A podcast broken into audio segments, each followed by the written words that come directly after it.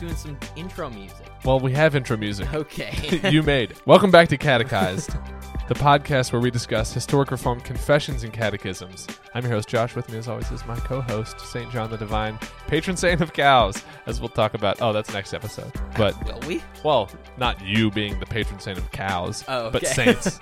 Oh, patron saints, yes. In the questions from the catechumens section. Yeah, we're actually getting to those now. I know. We've got 3 episodes left this season, and then we'll take a little holiday break, and we'll do a little footnotes and proof texts, and then we'll get back into the catechism probably in with a late fiery, January. Flaming vengeance of fury. Right. And love. And whimsy. Whimsy? Yeah, like being silly. Oh, I've never referred to it. That sounds very British. Maybe. I don't know. Very whimsy. It's whimsical. Whatever. John, I think it's important for me to gripe right here, and that gripe is that when I posted a random Google clip art of a turkey saying that we had taken the week off to be with family, we got 3 times the amount of likes that we get when we say we have a new episode. Oh, that is hilarious. Everyone's like, oh, thank goodness. They've shut up for a week. Thank goodness, a week off. We'll like that. Oh, that's funny. I saw that on Instagram. It was a pretty good clip art I found on the free clip arts used for your own uses thing. But maybe not quite worth the likes it got. Triple the likes is still not very many likes. But it is triple the likes of the typical post. And first of all, I make those in Adobe something, and it's not very hard, and it doesn't take very long because I use the same thing again and again. But I do make them. And then I just Googled the turkey and it took 40 seconds from start to finish, and everyone's like, "Oh my gosh!" I will say there was some nice color on that turkey. It was a creative color palette. Here's what we should do. Well, do the rest of the art we do this season with turkey, the color of the turkey, or just have the turkey be in there. Just stick it in the middle. Stick the turkey on it. I could do that. I'll put the turkey in all of them. Just like a little bottom corner turkey, like it's our. No, it'll be a watermark turkey. You're just gonna fade it out. Anyways. Oh, good. We're back after Thanksgiving. We hope you all had a great time breaking the law with your family, having. I was going to say soup. I don't know why that. No one had soup. That notable everyone. Thanksgiving soup. We actually always have 2 days after Thanksgiving. It's just all the rest of the turkey gets made into some turkey soup. But that's not what I meant. The Thanksgiving dinner, the real one, not the soup one that comes from leftovers. Yeah. Indeed. In a dining hall in college. Oh. Hobo soup. Hot dogs yesterday, hobo soup today. Oh, man. That was always, in college, a very funny thing. You'd be like, who are they fooling? Who they think is not going to notice? Stuff was going. It'd be hamburgers, and then the next day it would be hamburger soup. Yeah, taco soup. Yeah, I don't know. Taco soup is at least a thing outside. Beef stroganoff with burger pieces in it. I have a friend who worked at Wendy's, and he said that Wendy's chili is just all of the previous day's burgers that didn't get used put into a chili. Oh, that'll be devastating because I know people who go to Wendy's for the chili. Yeah, well. If you love that chili, then hopefully you've already kind of accepted emotionally that it's probably not grade A beef. I go to Taco Bell all the time, and that's not grade A beef when they get it. So. Yeah, exactly.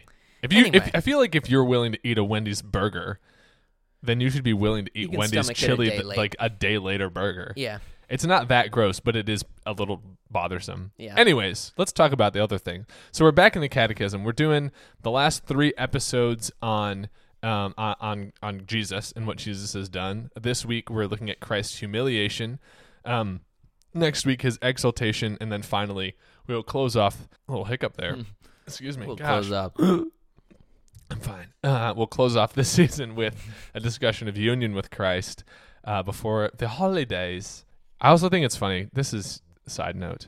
I think it's funny how the world right now is trying to get everyone to talk about Christmas without actually saying Christmas because it's offensive. And they're say happy holidays instead, which just is holy days. It doesn't change the fact that the focus is on God. And then they're happy Xmas, but X is actually an ancient Christian summary of Christ's name, because it's the Chi, which is the first letter in Christ in Greek.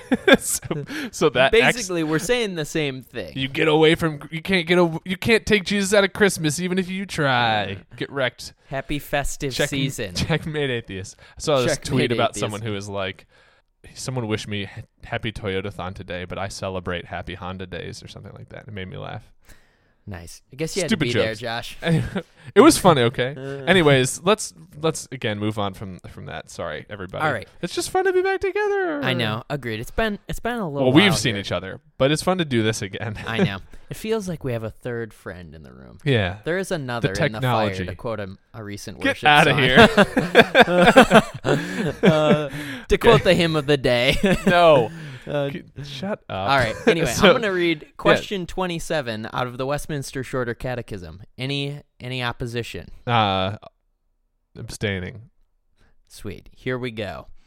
Question 27. Here's the question. Wherein did Christ's humiliation consist? And the answer is, Christ's humiliation consisted in his being born, and that in a lowly condition, made under the law, undergoing the miseries of this life, the wrath of God, and the cursed death of the cross, in being buried and continuing under the power of death for a time. Nice. Here that is again. Jeez. Yeah, question and answer 27 of the Westminster Shorter Catechism. Wherein did Christ's humiliation consist? Christ's humiliation consisted in his being born, that in a low condition, made under the law, undergoing the miseries of this life, the wrath of God, and the cursed death of the cross, and being buried and continuing under the power of death for a time. Boom. Nice. So we've been talking about Jesus' work as prophet, priest, and king, and each time we have done that, we've talked about how Jesus serves as prophet, priest, and king, respectively, in both his humiliation and in his exaltation. And now we're not going to be focusing on the roles anymore, but we're going to focus on that distinction between his exaltation or his humiliation and then his exaltation. Yeah. And yeah. I think it's helpful from the onset to just note, when we say humiliation, you could kind of say this is more of a technical term than like a Jesus is being. It's not like he's the nerd in the lunchroom and someone poured like sloppy joes on his head. So the idea is the, and in a sense, it really is humiliation, because Jesus is going from his position at the right hand of the Father in heaven as part of the Godhead, and he's still that, obviously, on earth, but he takes on the form of a man. Yeah. And so it's kind of a downgrade a little bit.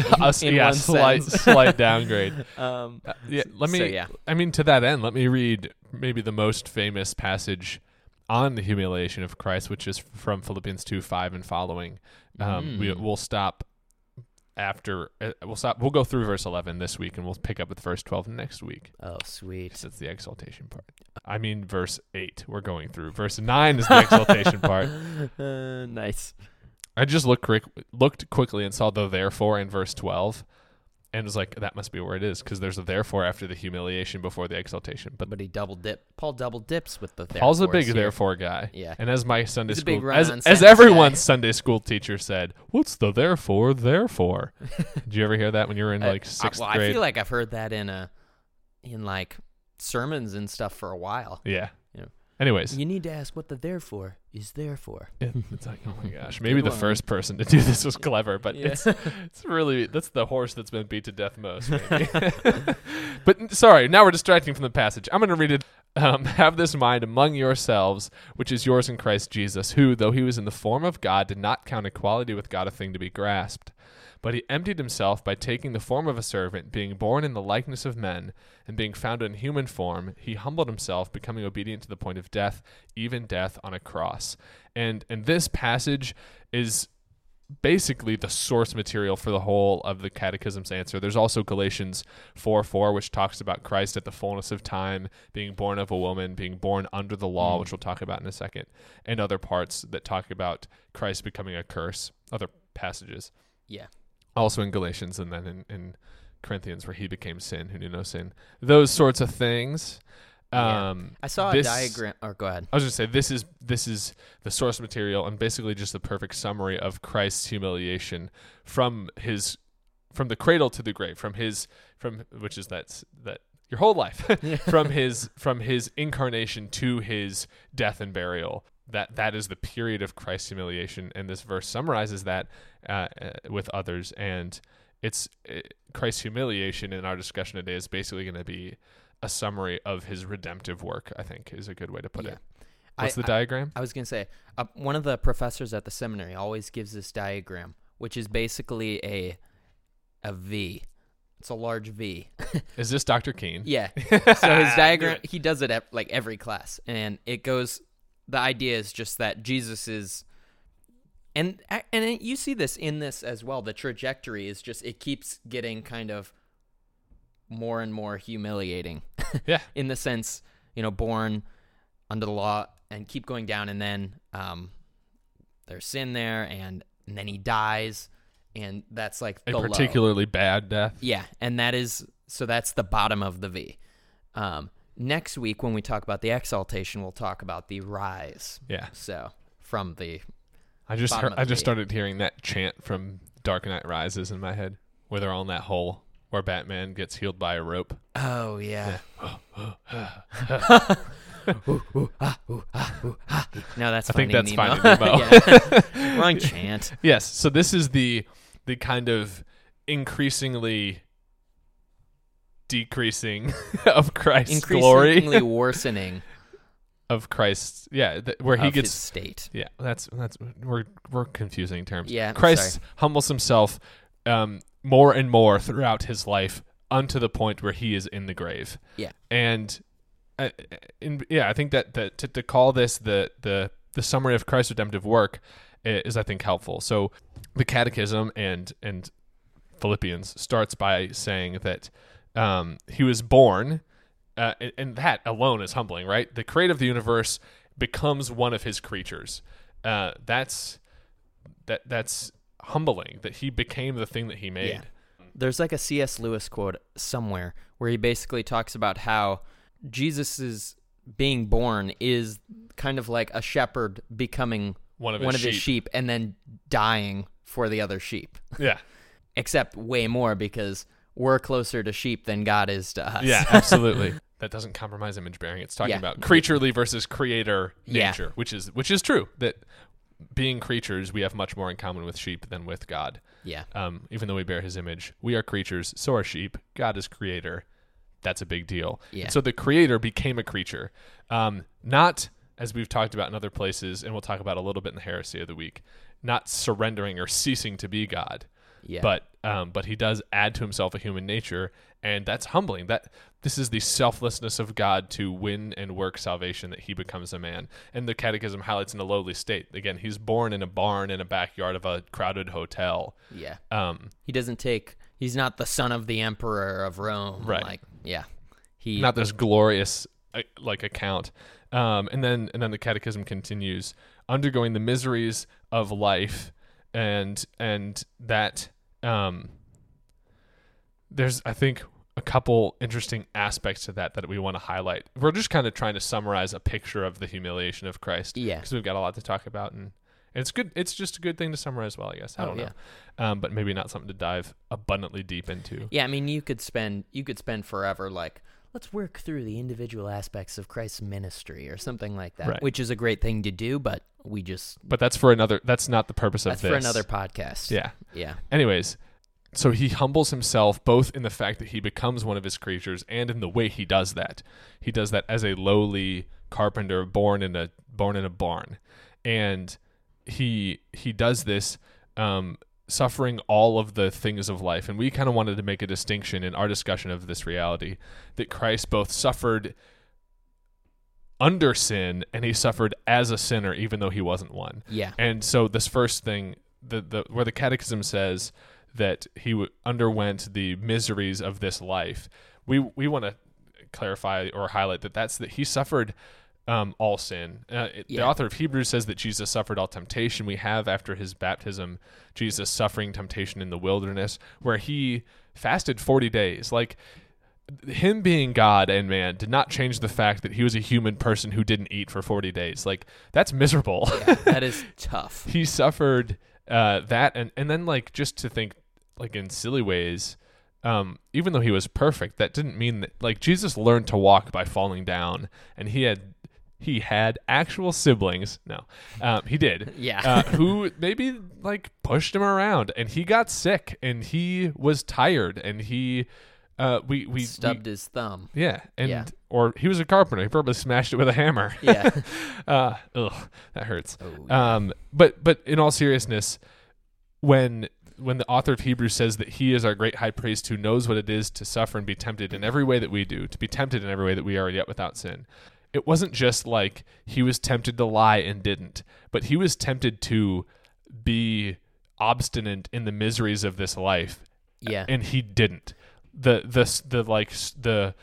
moments of loneliness or weariness that drive us to be maybe in varying levels mad at or angry with God, either intentionally and directly or kind of subconsciously, Jesus was tempted to those as well, because he existed under the law and under sin. He existed in a world that was broken, and he both stood fast in his perfection against kind of clear temptations to sin, as well as those daily miseries, as well as he was the one who kept the law. Paul in Galatians, as we talked about, says that he suffered, or that he was born under the law, and there's significance to that that we will highlight later. Yeah, and we've talked about this in the past, how sin has on us there's this like two-faceted relationship with us. In the one sense, we sin, and in the other, sin is done to us. Yeah. And while Jesus never sins, there is definitely that sense of sin is done to him, in the sense of he's living in this world where sin is rampant and where every single person around him is a sinner. Yeah. And so he has to suffer under the effects of that. Yeah. I mean, think even of his, like, maybe the last great sin against him, where Judas, someone who was, by all accounts, one of his best friends, betrays him for some money.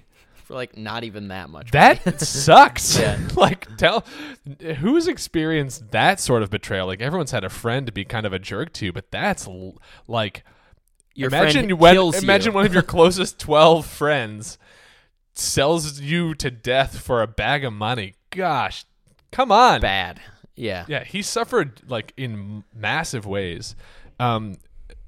Weariness, hunger, disease, like the idea that he was perfect didn't mean that he was spared from the brokenness of the world. He suffered both temptation and kind of the miseries of this life. And I guess, as we wanted to highlight, that he suffered under the law, that Jesus was born as one who was bound by the law, and one who, as a creature, as a man, owed God obedience. Yeah. And bore the burden of that. Now, he bore it perfectly, and he didn't. It's the burden we all bear, and he alone bore it. Yeah.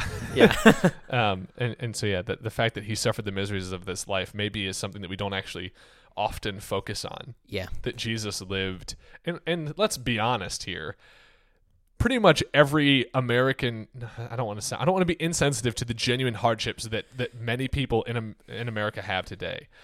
But the average. The average person in America, the average Christian in America, has an infinitely better life than the average Jew in Judea in the first century. Oh, yeah. At least, like, in terms of comforts. Low technology, under the oppression of Rome, like drinking water probably gave you diarrhea all the time. Yeah. You may not necessarily even know where your next meal is coming from. And I know that's the case for some people today. Which is also great news, right? Jesus suffered in every way. And so the poor and needy now know that Jesus suffered that and relates to you. And so go to his throne of grace, where he offers help in time of need, not as one ignorant to what it is to be in need. Yeah. And then I guess on the other side of that, we were talking about the two sides of Christ kind of being under sin. The other side is that he is punished as a sinner, right? Not because, obviously, he didn't sin, but the punishment he receives is the punishment due a capital offender, right? Being crucified is no joke. It's for the worst of the worst only, both in its kind of open shame and in the fact that is just a horrible way to die, like slowly suffocating as you bleed out of the nail holes in your arms and legs, and like bleed from your head and all the places you were bludgeoned before you were nailed to that thing. And it's suffocation, but not like effective or efficient suffocation. So it's a really long and slow process. Like everyone else other than Jesus who died on the cross had their legs broken so that they would eventually die faster. They just die quickly, yeah. Not even quickly, just so it wouldn't take as many hours. Yeah. Like, goodness, like, I don't know. Sorry, I interrupted you. No, you're good. But yeah, basically what I was saying is that he's, though he is obviously not a sinner, is treated like a sinner. He does suffer he suffers every consequence that a sinner ought to, both physical and spiritual. Like, so he suffers, like you were talking about, that the death on the cross, that everyone who is a sinner deserves to die, he dies. Yeah. And his time, this highlights remaining under the power of death for a time where he's in the grave 3 days. That's also, like, that's something that is due to a sinner. Yeah. That we deserve to die and to like, be under death. Yeah. And he was, even though he didn't deserve it, and he also suffered spiritually the full wrath of God, which is worse. As miserable as the cross sounds, which it's far more miserable than it sounds, I think we can say fairly. Yeah. The wrath of God is worse. It's funny. I sometimes... There's sort of this feeling I get sometimes that people have this like, well, Jesus can't relate to what I'm going through type thing. Like, and it's funny because the thinking is like, Jesus never had to deal with this, what I'm dealing with. And it's like, well, Jesus had to deal with way worse than you have to deal with. Yeah, and maybe not that literal exact same example, but he dealt with a thing that was kind of characteristically or thematically identical. Yeah. Like, yeah, we'll talk about that later. Yeah. But I think it's helpful to remember that he's not like... Yeah. It's not like he's just some... like pure divine being, fake suffering. Right. It's all genuine, authentic, miserable suffering. And before we move to a quick summary of this section and move to the next, as I was researching, there was this interesting thing. Oh my gosh, I'm drinking water so that I don't cough. And it's just making me hiccup. It's worse. It's not resolving any problems. It's just making me weird in a different way. I usually just chug water for 30 seconds to avoid hiccups. That's my Does that method. Work? It works for me. How could you chug water for 30 seconds with those little tiny cups that you drink out of? Me and Josh lived together for several years, and I have this weird thing where for some reason I don't like to get a big cup of water. I like to get a small cup and just fill it 3 times. Don't know why. It's just... Everyone has their things, John. It's just part of the system. Sure. Anyways, I found this interesting thing from Thomas Watson, this observation that talking about Christ's humiliation, he who is born of the virgin, one of the elements of that virgin birth he highlights is that it's a completion or an answering to the type of Melchizedek in the Old Testament. That Melchizedek was said to be without mother or father, and Christ being without mother as God and being without father as man, that as to his divinity, he was never begotten. There was no one who bore God. Yeah. God has always existed. And as to his humanity, he was never fathered. He was born of the virgin. And so in his two natures, Christ is the perfect Melchizedek who was without father or mother. And that just means that we don't have the genealogy of that guy. Yeah. For the purpose of highlighting who Christ would be and other things. But that's helpful to point out. It's not Melchizedek. We're not going down that rabbit trail today, right? But he didn't sprout out of the ground. But yeah, he is not like the pre-incarnate Jesus or something. That's also true. Yeah. But yeah. Anyway, so basic summary of this section: Christ's redemptive work is his humiliation, or his humiliation is his redemptive work. Wherein I like that word. I wish it wasn't discarded by modern language. I use it in papers and stuff sometimes. It's great for papers. Yeah. I sometimes use it in class. My ninth graders make fun of me, which whatever. I don't care. You're going to be not cool in 6 years anyway. I'm already not cool. No, we have a good time. Me and those, I don't know how old 9th graders are, 14-year-olds. Well, that's what I tell kids when they're like, oh, you don't know what this means. I'm like, You're going to be out of date shortly. That's excellent. Anyways, Christ's humiliation is his redemptive work, wherein he is the perfect man, again, born, and even that, even at a humble, low state, mm-hmm. who merited favor and salvation with God, being born under the law and facing both the temptations and the miseries of life and the temptations to sin, and remaining perfect in the midst of those. And so he was perfect before God. And then he suffered as one who wasn't perfect. He suffered as the imperfect man, both death and spiritual death and burial. He endured the full consequences of sin in his life, his actual dying on the cross and his being dead in the grave. And that's his humiliation. And in the entirety of his humiliation is the fullness of his redemptive work, that with his obedience of that as the true man born of Mary, and he lived the perfect life under the law, obeying the law perfectly. He lived the perfect life in opposition to temptation and the miseries of life, suffering temptation in addition to that misery, and dying and being buried as one who broke the law, which does accomplish redemption and salvation for those who are his, because his obedience is theirs, and his suffering and death are theirs as well. The great exchange. Heck yeah. Heck yeah. So cool. The humiliation of Christ is a good thing to ponder and understand more. So hopefully that's an encouragement. Yeah. Ready for some history? Historia de las week. Oh my gosh. I didn't know you took Spanish. Yeah. I got it. Incredible. Yeah. History of the week.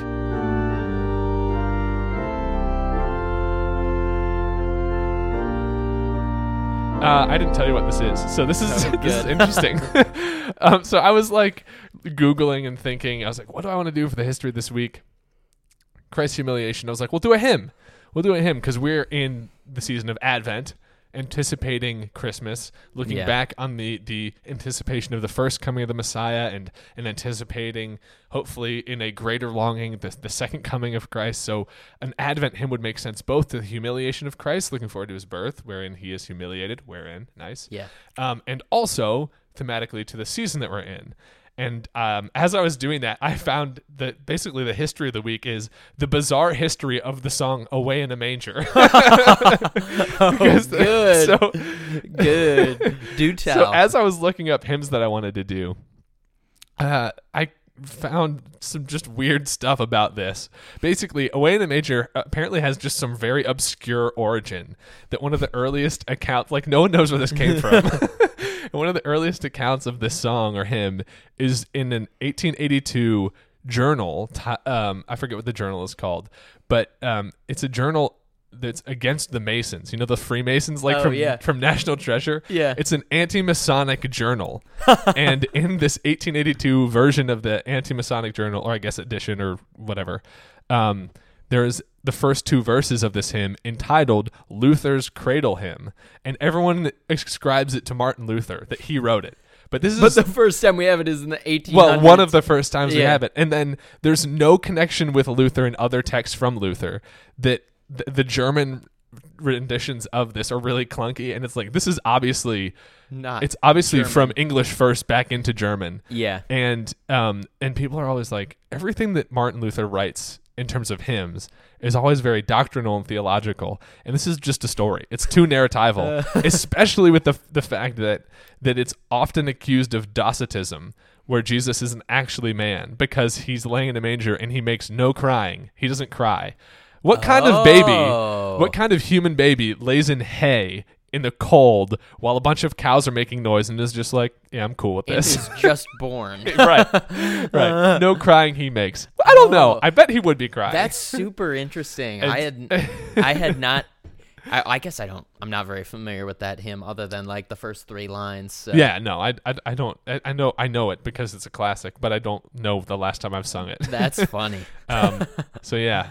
Maybe written by Martin Luther, but definitely not. Maybe written by Martin Luther if he suddenly got really bad at writing hymns. I also love that the first appearance of it was in a journal that was against the Masons. like that. It's so all over the place. Such a bizarre history. Anyways, that's the history. Nice. Not very edifying, but pretty fun. But pretty funny. Nice. Okay, so all right. Moving on. Heresy of the week. Heresy of the week. All right, let us do this. All right, so we were the the really obvious one for this felt like, well, we already did it, kenosis. So yeah, so basically I have all the records in my computer.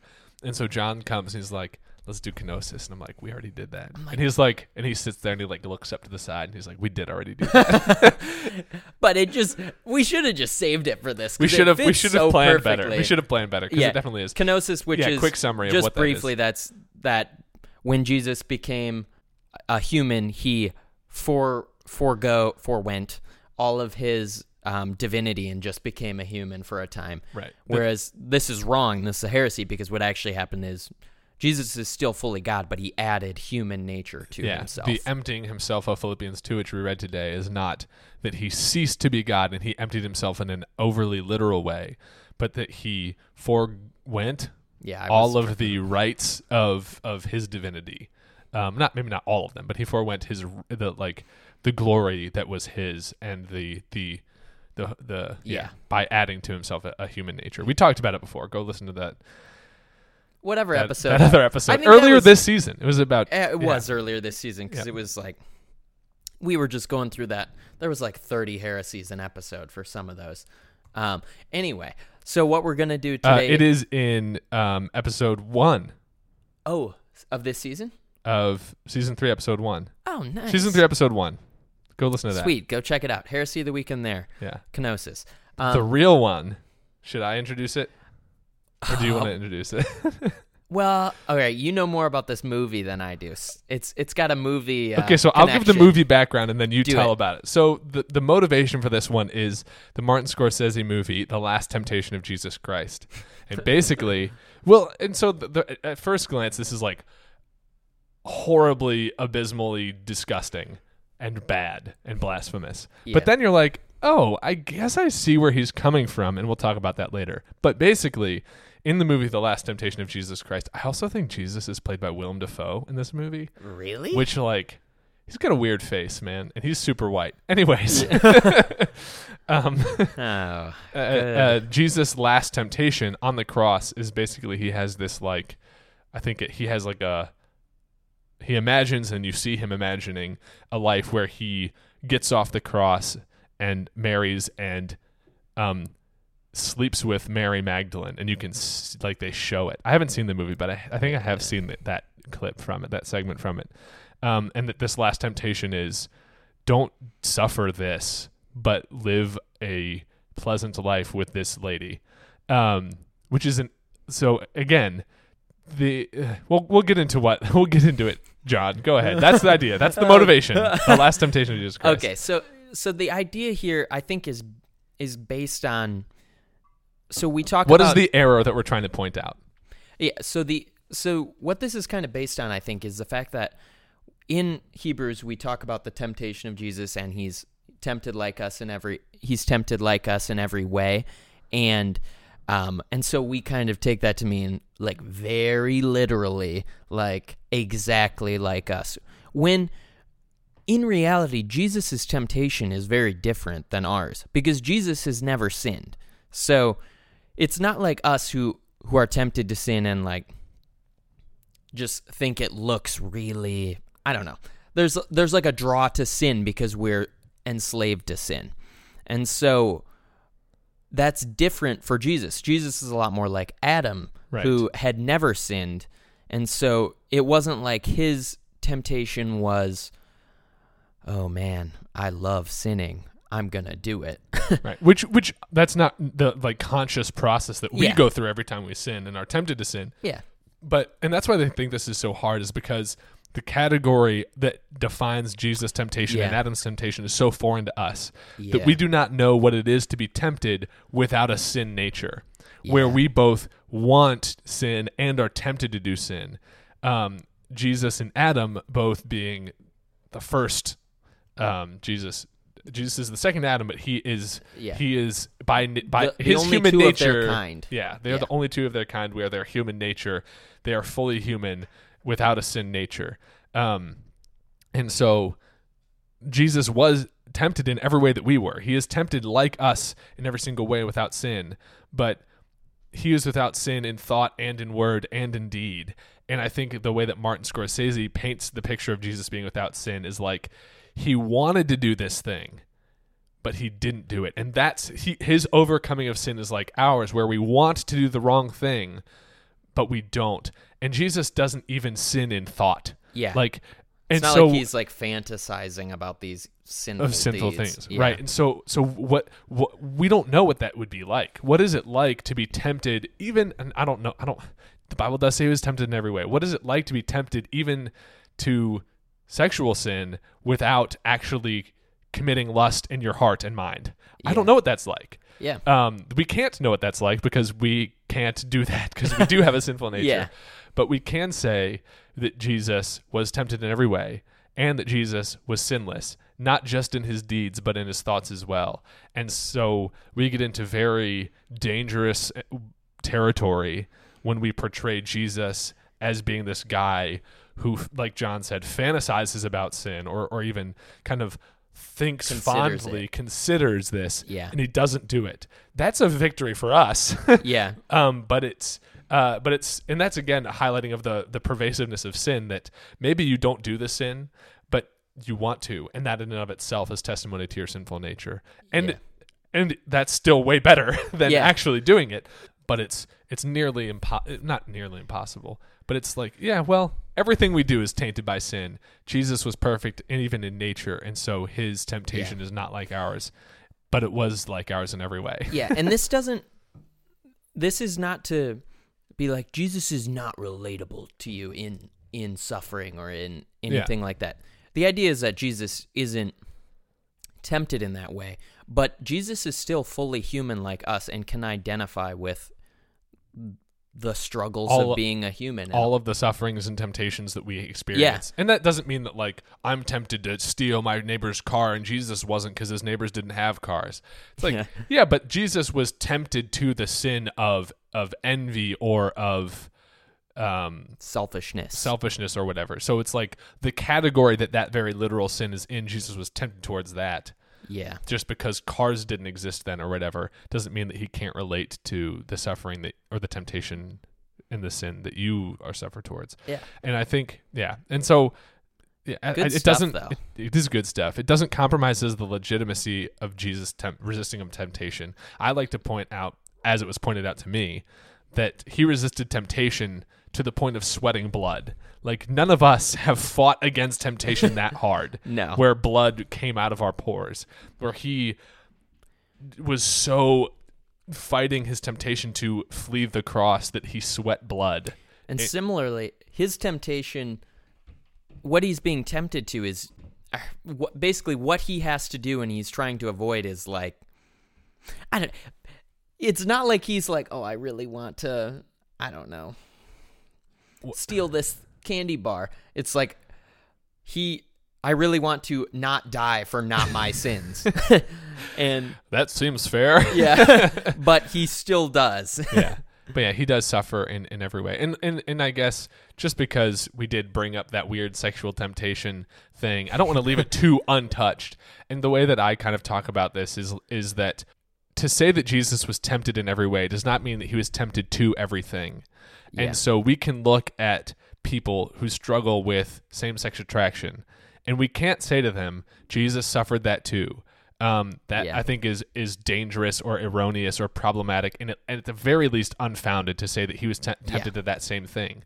But Jesus asks of his followers things that he did suffer through. Jesus lived a life unmarried, and he lived a life in celibacy. And so when he asked those who suffer the temptation of same-sex attraction to live lives of repentance and celibacy, he's not asking them to suffer a thing that he didn't. Yeah. Jesus was perfect and he wasn't married. Now, marriage is good and ought to be sought, but for people who are attracted to people of the same sex, and this isn't the place for that full discussion. Yeah. But Jesus isn't like, it's not that big a deal. Just shrug it off and be like, come on. And it's fine. He's asking them to a thing that he himself did. Yeah. And that's important, that it's not just a dismissal of a hard thing, but it's Jesus did suffer in a way that you do. And so when he asks people, repentance some people have been freed of their same-sex attraction. Read Rosaria Butterfield's thing. She's married to a pastor now. Secret Thoughts of an Unlikely Convert. Great book. Yeah. But that's not the promise to everyone who suffers that. Now, Josh, I know we got to go on here shortly, but I did want to ask, what would you say to someone who was maybe in a very difficult marriage situation? And they were like, well, Jesus doesn't know how it feels to be trapped in this marriage or something like that. Yeah. He is married to the church, his bride, the church. And there is faithful. there is no more unfaithful bride than Israel and the church. Yeah. Mm. That's very good. Yeah, that's helpful. Thank you for that. Now the last thing. Questions from the catechumens. We've got one. This is from Tim in North Carolina. Tim, I said your full name. I hope that's okay. Maybe I'll bleep it out. Tim, beep. Tim asked basically, he's reading the Da Vinci Code, and to summarize his question, he was talking about how he knows that the things that are kind of claimed by Dan Brown are false, and there's a lot of data and history and things to be studied that maybe a lot of people don't know or have access to, but he makes a compelling case. And I haven't read it, so I can't speak super authoritatively. Yeah. But I have heard similar things from other people that it sounds pretty compelling, the arguments that Dan Brown makes. And before we address a couple of those, the big deal thing of Dan Brown's book is that Jesus was indeed married to Mary Magdalene, as The Last Temptation of Jesus Christ would say that he desired to be, which, again, there's no historical or biblical foundation for that claim. Yeah. But that's Dan Brown's claim in the Da Vinci Code, that Mary Magdalene herself is the Holy Grail, and the Holy Grail is like the descendants of Jesus and Mary, more or less, and that he kind of, the person that everyone wants to believe is John, the beloved disciple in the painting, is actually Mary, and that she was married to Jesus. That's kind of the idea of the Da Vinci Code, yeah. And then there's a bunch of other biblical and theological claims that run adjacent to that throughout, apparently. And because of this, therefore this. Right. Yeah. And so they're all connected, and Dan Brown is basically exposing this theory that has been suppressed by the church for centuries. And just quickly, pretty much every claim and symbol and thing that he makes is unsubstantiated, but they all are convincing without clear facts, and the clear facts that refute all the things that he says aren't known or had by pretty much everybody. Yeah. And so it's just, he's making compelling cases, and if they're compelling to you, that makes sense, because he does make compelling cases, but the cases he makes are really easily refuted. It's just the tools necessary to refute them are not tools had by most. Yeah. And so don't feel bad that they raise doubts, because he can make a compelling case. But if you actually took it apart, you'd be like, oh, this is kind of foolish. And we'll do that with a couple of them in a second. Yeah. You can kind of, in the midst of ancient history, you can kind of say whatever you want and just say the data was lost or something like that.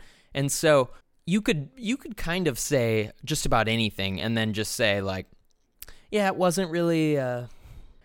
it just didn't get passed on. It was suppressed or something like that. And that explains why there's absolutely no data for the view. So you may be able to construct a cohesive-sounding thing with no data supporting you, and you can just say, oh, there's no data. Right. It's there should be some data. Yeah, and one of the other things that partners with that is this history is written by the victors thing.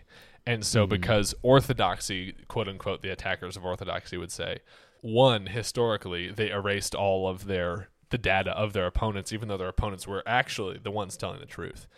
That's the theory. Do you know what I mean? Yeah. Oh, yeah, I know what you mean. So here are a couple of them. First, Dan Brown draws attention to all sorts of symbols in Da Vinci's Last Supper and other paintings and other things.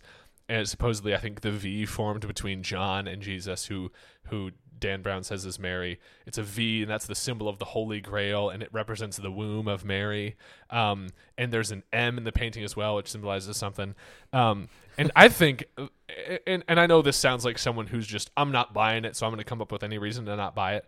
But basically, I think that's kind of like finding shapes in clouds. You can find symbols and shapes in anything if you want to, but to say without any other data or any other support that these symbols were intentionally put there to hide a message is like saying that because you saw these shapes in the clouds, it's some airline pilot trying to speak to you through whatever clouds or whatever. It's like, yeah, there's no reason that to see that, yeah, there's a V there. Was that intentionally a symbol placed there by Da Vinci to represent the womb of Mary? Well, there's no substantiation for that. And so it sounds compelling and convincing, but again, it's kind of like saying that there is significance to the shapes you see in the clouds. Yeah, because anyone could do that with you know, you could go to any painting from that era if you wanted and say, oh, look at all the symbols here. Look at what is this. This looks like an L, which stands for 50 in the Roman numerals, which is the number of whatever. And no one can just utterly and completely prove you wrong, because no one has a statement of Da Vinci saying, there's not an M here in my painting. Sure. But I mean, does it sound convincing? Yeah. And again, I think when you take all these things together, it makes a compelling case. Yeah. But with tools, and this next one, here's some tools. One of the claims he makes is that the divine name Yahweh, Yod, He, Vav, He, is actually a combination of the name of one God and another female God, and that there's this male-feminine connection that is culminated in Jesus and Mary. And I forget which. We did this in Hebrew class, but I forget which it is. But the divine name combo theory comes from him either mistaking a He for a Het or a Yod for a Vav. Basically, the divine name Hebrew is... letters. Right. Those are Hebrew letters. And the divine name is spelled Yod, Y, He, which is like a soft H, Vav, which is a V or a W, He, which is that soft H again. And either the first letter is mistaken for the third letter or vice versa, or the second and fourth letters are mistaken for the Het, which looks almost identical, but any day 2 Hebrew student would be able to tell the difference between the two. And Dan Brown says, if you see these two things, it's like if I said that what's an English example? If you spelled my name wrong, it would actually be the same as Josh's. I don't know. No, it's like if I said that Jonathan is a combination of the names Jan and Nathan. And then I would be like, no, because John is spelled with a J-O-N, and Nathan is N-A-T-H-A-N, and Jonathan is an O in the beginning, and so it's a combination of John and Nathan, not Jan and Nathan. It's as similar as a lowercase a and O are, and confusing those. And anyone in English would be like, no, it's not Jan and Nathan, it's John and Nathan. It's not actually John and Nathan combined, but that's the point. And so it's like that claim sounds like plausible, but that's because you don't know Hebrew, and why would you if you didn't go to seminary? Yeah. And then the last one. Yeah, that's just very like, well, because even you could even go, well, it's pretty close, and it's like, well, it's not that close. It's like a full. There's only 4 letters in the word, and it's a full letter off. So yeah.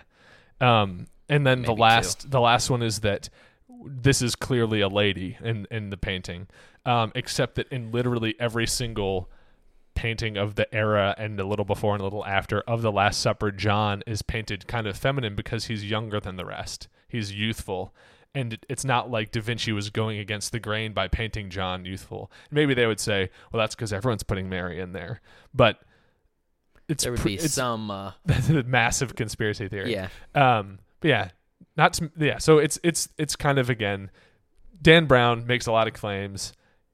Of course, he's writing fiction, but I think he also thinks, like you said, and then you questioned him, that he thinks the Bible is fiction, used to cover up these conspiracy things and stuff. And I know a lot of the things he presents are that they kind of shake and cause doubts, and that's fair. Yeah. But the things that are used to cause doubt can pretty easily be dismantled with not usually accessed tools. AKA the Hebrew alphabet and knowledge of another example paintings to compare it to. Yeah. So good stuff. Good question. Yeah. Fun time. So we'll see you guys next week with the exaltation of Christ. Sweet. Check us out on Instagram and Twitter at Catechized Pod. Follow us there. We've comments and likes more than the turkey. He'll be back. Give us a review. Boy. There's a couple more reviews on Apple Podcasts. We got our catechized Spotify Wrapped thing that told us a little bit of data about how much we've been listened to, but I couldn't make sense of it because it's like, you've been listened to like 1,500 times, and it was like, your top episode has 3 listens, and I was like, that math does not add up. But that's weird. But it is cool to be able to look at that. So keep listening, keep sharing, keep reviewing, keep subscribing, keep liking, and we hope that you do enjoy this and find it helpful to your faith and your ability to, again, pass on the faith. We want you to know the catechism so that you can pass the faith on, and good times. Yeah. Sweet. Catechize your kids. We'll see you next week. Bye-bye.